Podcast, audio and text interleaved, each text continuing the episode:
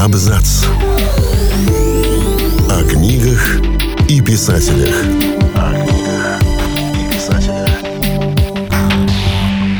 Всем привет, я Олег Булдаков, и сегодня я вам расскажу о лучших научно-фантастических циклах десятилетия. Десять лет назад вышел первый роман научно-фантастического цикла «Пространство. Пробуждение Левиафана».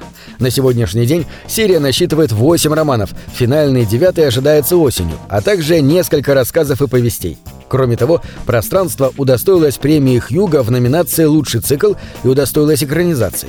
В честь юбилея серии Джеймса Кори мы решили вспомнить лучшие фантастические циклы десятых годов. Начнем, собственно, с самого пространства. Авторы Джеймс Кори — это псевдоним двух писателей Дэниела Абрахама и Тая Фрэнка создали очень продуманный и убедительный мир будущего, в котором человечество уже освоило Солнечную систему. До поры не может выбраться за ее пределы, но по ходу истории получает возможность начать осваивать новые миры. Постепенно события набирают нешуточный масштаб, но начинается все с малого. Расследование исчезновения девушки в колонии на Церере и обнаружение, созданной инопланетным разумом, таинственной протомолекулы, способной изменять живые организмы и материю.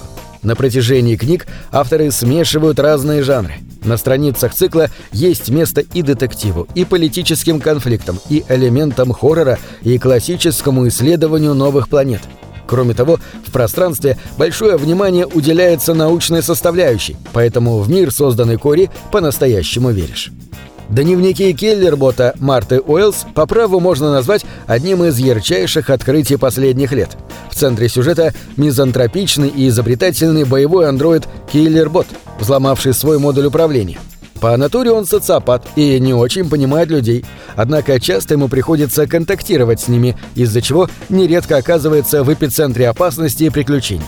В первой повести герой участвует в экспедиции ученых, где его боевые навыки приходятся весьма кстати. Впоследствии Келлербот бросает вызов владевшей им корпорации Сэр Крис, расследуя ее темные делишки. Нередко герою приходится противостоять таким же андроидам, как он сам – он занимается взломами, обходит системы безопасности, продумывает хитроумные планы и, конечно, не забывает проводить время за просмотром сериалов. Сначала Марта Уэллс написала о Келлерботе четыре повести, а затем его история выходит на новый уровень, и в романе «Сетевой эффект» андроид встает перед более опасными и серьезными проблемами. Трилогия Люци Синя, начатая с романа «Задача трех тел», вышла в Китае еще в середине нулевых. Однако только в 2015 году цикл начал публиковаться на английском, а затем книги вышли и в других странах, включая Россию. И везде трилогия становилась хитом – Люцисинь представил один из самых необычных вариантов контакта с внеземной цивилизацией. Идея агрессивных пришельцев, желающих захватить Землю, может показаться заезженной, но в воспоминании о прошлом Земли она играет новыми красками. Поначалу история напоминает по духу остросюжетный детективный триллер. Кажется, словно законы физики сошли с ума, а многие ученые совершают самоубийство. Эти события оказываются связаны с инопланетной цивилизацией Трисолериан, с которыми людей ждет весьма нетривиальное столкновение. Автор наполнил свои книги большим количеством нетривиальных фантастических идей и даже выдвинул смелые гипотезы, которые начали использовать в своем творчестве другие писатели. Netflix планирует выпустить по мотивам трилогии сериал, займутся которым создатели «Игры престолов». Механизмы империи Юн Хали – одна из самых причудливых и изобретательных космоопер последних лет. Космическая империя Гекзархат живет по законам особого календаря. Следуя его правилам и математически выверенным догмам, можно получать от календаря плюшки. Усиление оружия, защиту, энергию и многое другое.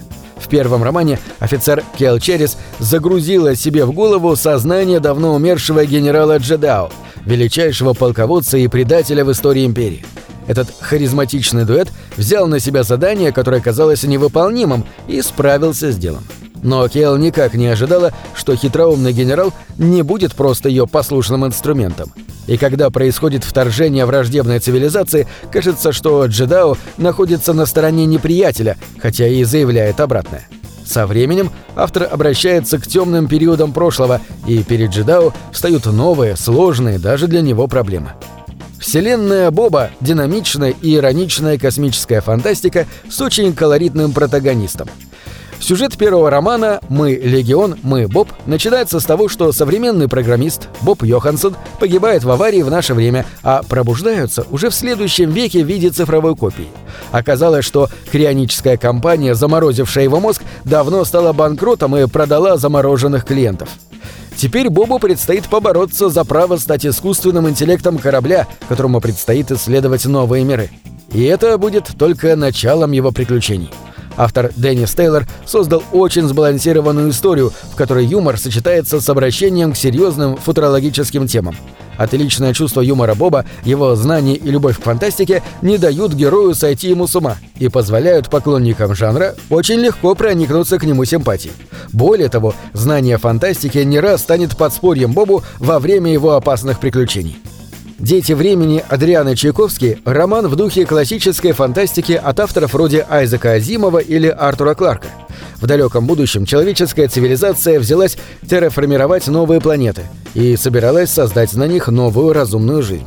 С помощью выведенного нановируса, провоцирующего развитие интеллекта, планировалось ускорить развитие приматов. Эксперимент провалился из-за теракта, однако вирус успел попасть на одну из планет – Основное действие книги разворачивается уже после того, как человечество едва не сгубило себя в огне гражданской войны. Наступили темные века, многие технологии навсегда утеряны. Остатки человечества пустились в путешествие на корабле-ковчеге, не до конца даже понимая, как корабль работает. Их цель — потенциально обитаемая планета. Никто из экипажа не знает, что там уже зародилась своя жизнь, чему некогда посодействовали сами люди. Заслуга Чайковский не только в интересном обыгрывании темы кораблей поколений, но и в представлении чуждой для нас цивилизации разумных пауков, которые обладают совершенно иным мироощущением, но проходят развитие, подобное людям, и, например, создают собственные компьютеры. Роман «Дети времени» обладает завершенным сюжетом, но впоследствии Чайковский вернулся в его мир с новой книгой, с иным конфликтом и персонажами. Роман «Слуги правосудия», открывающий цикл Энн Леки, собрал весьма внушительную коллекцию премий. Он удостоился Хьюга, Небьюлы, Локуса, премии имени Артура Кларка и ряда других престижных наград. Писательница показывает, что в будущем грань между человеком и искусственным интеллектом может истончиться до предела. Когда-то Брэк была военным десантным кораблем – Звездолет разбился из-за предательства, а сама она стала одинокой женщиной, которая обладает хрупким человеческим телом и жаждет отомстить, даже по прошествии множества лет. Однажды на далекой заснеженной планете Брэк спасает человека, которого она знала еще тысячу лет назад. В цикле переплетаются две временных линии. В одной рассказывается о временах, когда Брэк была искусственным интеллектом боевого корабля, в другой — о ее скитаниях и стремлении отомстить, когда она оказалась в теле человека. На этом все. Читайте хорошие книги.